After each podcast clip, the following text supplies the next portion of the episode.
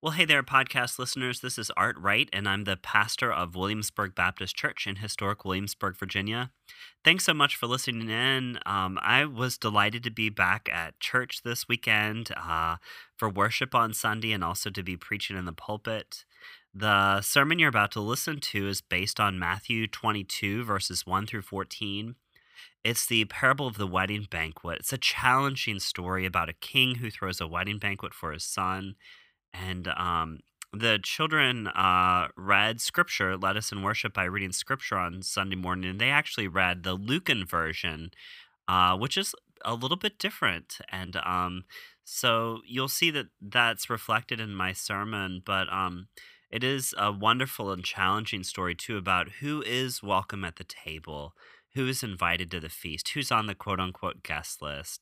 Hopefully, it's helpful to you and your own spiritual life. And as you think about what it means to be people of faith, as we try to invite others to the, the this um, grand banquet that God is throwing. Um, as usual, would love for you to head over to williamsburgbaptist.com to find out more about what we've got going on in the life of the church, or head over to Instagram or Facebook. And uh, if you have prayer concerns or would just like to catch up with me, you can just shoot me an email at pastor at williamsburgbaptist.com. Thanks again. Thanks so much for listening. God bless you this week.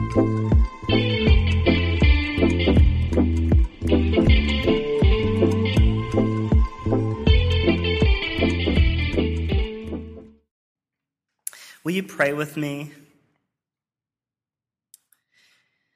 God, may the words of my mouth and the meditations of all of our hearts be acceptable in your sight, O Lord, our strength and salvation. Amen. I have been a part of enough weddings now in some form or fashion to know that the wedding guest list is almost always complicated in some way or another. I see enough responses from the congregation to know that you know that this is true. There's either too many people the couple wants to invite, so they have the A list, and then the B list, and then the C list, and if enough of the A list doesn't get invited, you know, yeah, that's right. Then you invite the B list, some of us have been there, and then you invite the C list. Or the parents of the couple want to invite certain couple people that the couple doesn't want to invite, and that creates conflict. Or if so and so is going to be there, this other person definitely can't be there. Or, this is apparently resonating this morning. I did, I got an invitation to a wedding in the mail this past week. Perfect timing for the scripture passage, and I'm glad personally that we made the cut for the guest list, especially since I'm officiating the wedding. And so. Weddings are special and sacred days, and the wedding banquet in today's parable is no different. I wonder if we can take a moment to sort of set the scene and use our imaginations. If you're willing, I wonder if you'll just close your eyes with me for a minute and imagine the wedding in this parable. I know that's a dangerous thing for a pastor to invite the congregation to do, to close your eyes, but it'll just be a minute, okay? I want you to imagine the fanciest wedding you can. This one is for a king's son, so nothing will be held back. Use all of your senses. What are the sights and sounds and smells and tastes?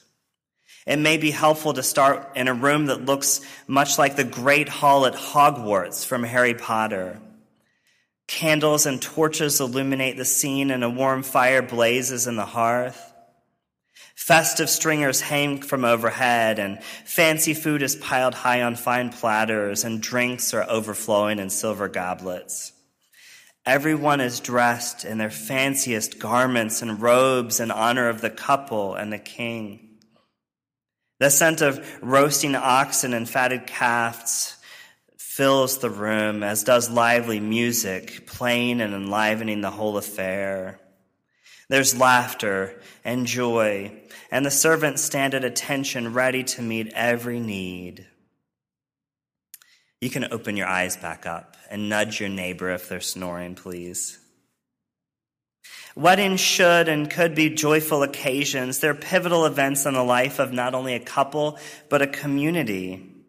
When I think back to my own wedding, I can picture so many aspects of it, and I can remember almost everyone there. I can even remember where people were sitting. For some of us, weddings are the be all end all events of a lifetime. Admittedly, for others, they can be really hard events to attend for whatever reason. Sometimes tensions run high, expectations cloud judgment, and create conflict with loved ones. But weddings become a central metaphor throughout Scripture. The image of the wedding banquet imagines God's messianic banquet in the age to come, and the celebration and culmination of God's dream for the world. It is such a vital image that Jesus even begins his public ministry in the Gospel of John by turning water into wine at a wedding feast.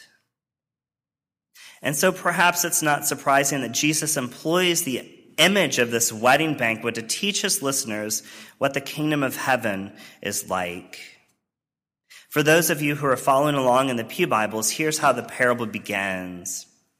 The kingdom of heaven is like a king who prepared a wedding party for his son. He sent his servants to call those invited to the wedding party, but they did not come. Again, he sent other servants and said to them, Tell those who have been invited, look, the meal is prepared. I butchered the oxen and the fattened calf. Now everything's ready. Come to the wedding party. But they paid no attention and went away, some to their fields and others to their businesses. This parable, the story that Jesus tells, is shocking on a number of levels. First and foremost, can you imagine a king throwing a wedding and people turning down the invitation? It's shameful. It threatens to humiliate both the king and his son alike. The wealthy nobles whom the king invites, because that's who a king would invite, they each give everyday excuses to miss the wedding. They're tending their fields or their businesses or whatever. Never mind the fact that they have managers and servants who could look after these things. There's nothing more important than the king's wedding feast. It's incomprehensible that they would miss it. And of course, a wedding is not just a solitary event, it's something for the entire community and the wedding of a king's son more so. And so it needs people to gather and witness it and to bring their joy and join in the celebration. And so the king takes an extraordinary and radical step in response. He says, Well, we have a wedding ready, we have a feast ready. All we need now are warm bodies to fill the seats. And so they fling the doors of the great hall open and go into the streets and compel everyone they can find to come into the wedding hall, both good and bad, my translation says. And the wedding hall fills with guests.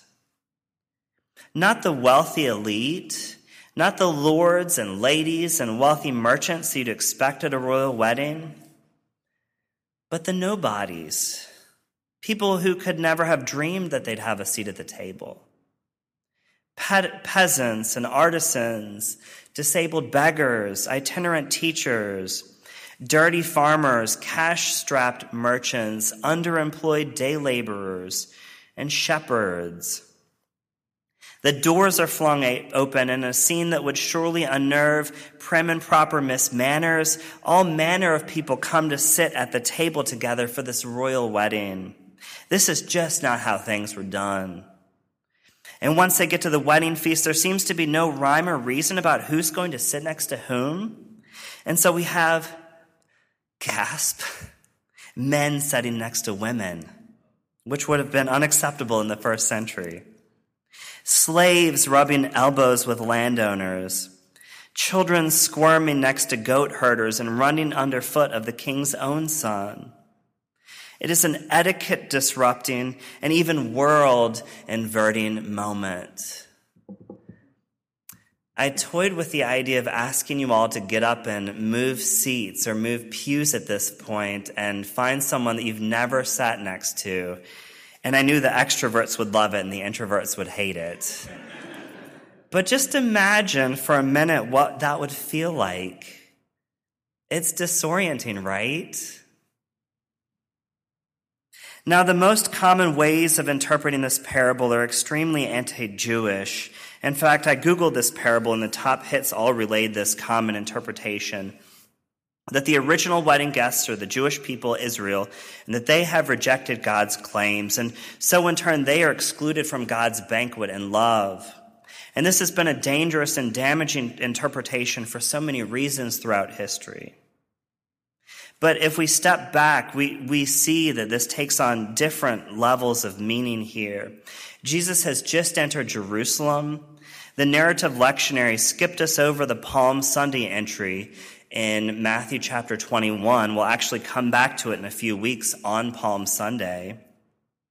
But the first thing that Jesus does once he arrives to this holy city, the city of power for the religious and political elite, is go to the temple and criticize the religious rulers.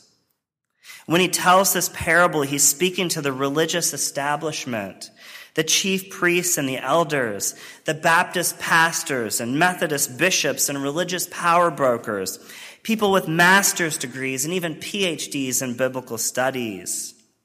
He's speaking to the religious establishment then and now. And what does he say? You think you know who belongs at the table. You think you have the right to say who's in and who's out. But you have turned down God's divine invitation and radical hospitality and revolutionary love. You just don't get it. God's table is open to all people, not just for the wealthy or the holy or the people of one particular theological persuasion or sexuality or gender identity or voting preference, not to the people who think they've all got it all figured out or at least pretend like they've got it all figured out. It's open to the man experiencing homelessness or the person confined to the wheelchair the person struggling with addiction, or the parent who just got the terminal diagnosis, the woman with a child conceived out of wedlock, the neurodivergent sibling, the student struggling because they feel like they aren't as smart as everyone else in class and they fear it's just a matter of time before everyone else finds out. The trans child who just wants to belong. And at this table, it may not be surprising for us that different genders are sitting next to each other, but it may be surprising to find that there are Baptists sitting next to Catholics and Virginia Tech fans sitting next to UVA fans. you guys are punchy today. It's good, it's good and black and brown and white folks sitting side by side. And Republicans are chatting next to Democrats and libertarians and sopranos next to basses. And yoga instructors are trying to make conversations with Star Wars geeks. It's awkward and unexpected and diverse and beautiful all at the same time. One of the things that I love the most about my memories of going home to visit my granny's house for meals and holidays is that there always seemed to be someone unexpected there. This was common when Beth and I were dating and early on in our marriage. We'd go home and walk in and see all of our, fami- our familiar family members, and food would be piled high at the dinner table. And Beth would invariably lean over and nudge me and say, Who's that person? And I'd be like, I have no idea. Maybe they were dating one of my cousins or, or were a friend of a friend or just someone from down the road who needed a family at the holidays. But what I loved so much about the sentiment and the, the way that my granny cultivated sense of family was there's this overwhelming sense that, that there's always room for one more at the table. And rather than excluding the newcomers, you just build a bigger table where everyone scoots in a little bit closer. In my case, the apple didn't fall from the tree because Beth always ends up teasing me by calling me an includer. I'm always trying to think of who I can invite in addition to all the other people I've already invited. I once issued a blanket invitation to something like 70 people on social media to come eat dinner at our house. And of course, there was no way they were all going to fit, but I invited them anyway. many of you know that I grew up in the Methodist church, and I still hold dearly to my formative experiences in my home church in rural Virginia. But lots of congregations within the Methodist tradition are talking about leaving the de- denomination right now over matters of sexuality and fear. And it's heartbreaking for me. It has been heartbreaking for me these last few weeks to have conversations with loved ones and watch my home tradition splinter apart while I'm watching from the Baptist fold, which doesn't have any problems at all.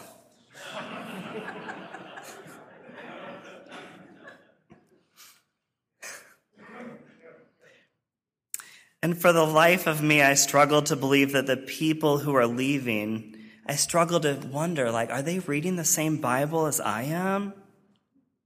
Today's passage has nothing specifically to say about sex or sexuality or gender identity or political or theological persuasion, but it does speak to the very heart of the gospel. It speaks to the radical grace that David talked about so eloquently in his sermon last week. That the people that you least expect to welcome to the table are, in fact, welcome at the table. Period. You are welcome at this table. Your loved one who has been rejected by their family is welcome at this table. Your coworker who votes differently than you do is welcome at this table.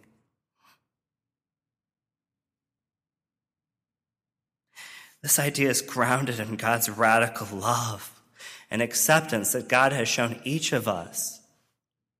And it is revolutionary for this world. Friends, God is in the business of preparing a feast for all, and your name is on the guest list, and that is good news. And as much as it might shock you, you too are invited to join the celebration. We, the religious establishment, may be off doing our thing, thinking that we're all important, thinking that we get to decide, to decide who's in and out. But while we're off doing all that, all the joy is happening right here at this table. And my hope is that sooner or later they'll wise up and join in. My hope is that one day they'll realize the guest list is longer than they think it is. And it's longer than I think it is. And your name is on it. Hannah, your name is on it. Bill, your name is on it. And Alex, Chris, David, Colleen, Kim, and my name is on it. And there are more names than we can even begin to count. And there are plenty of names that will surprise us still. And friends, that is good news. So, who's hungry? Julian already said it, but I know I am. Will you join me at the table?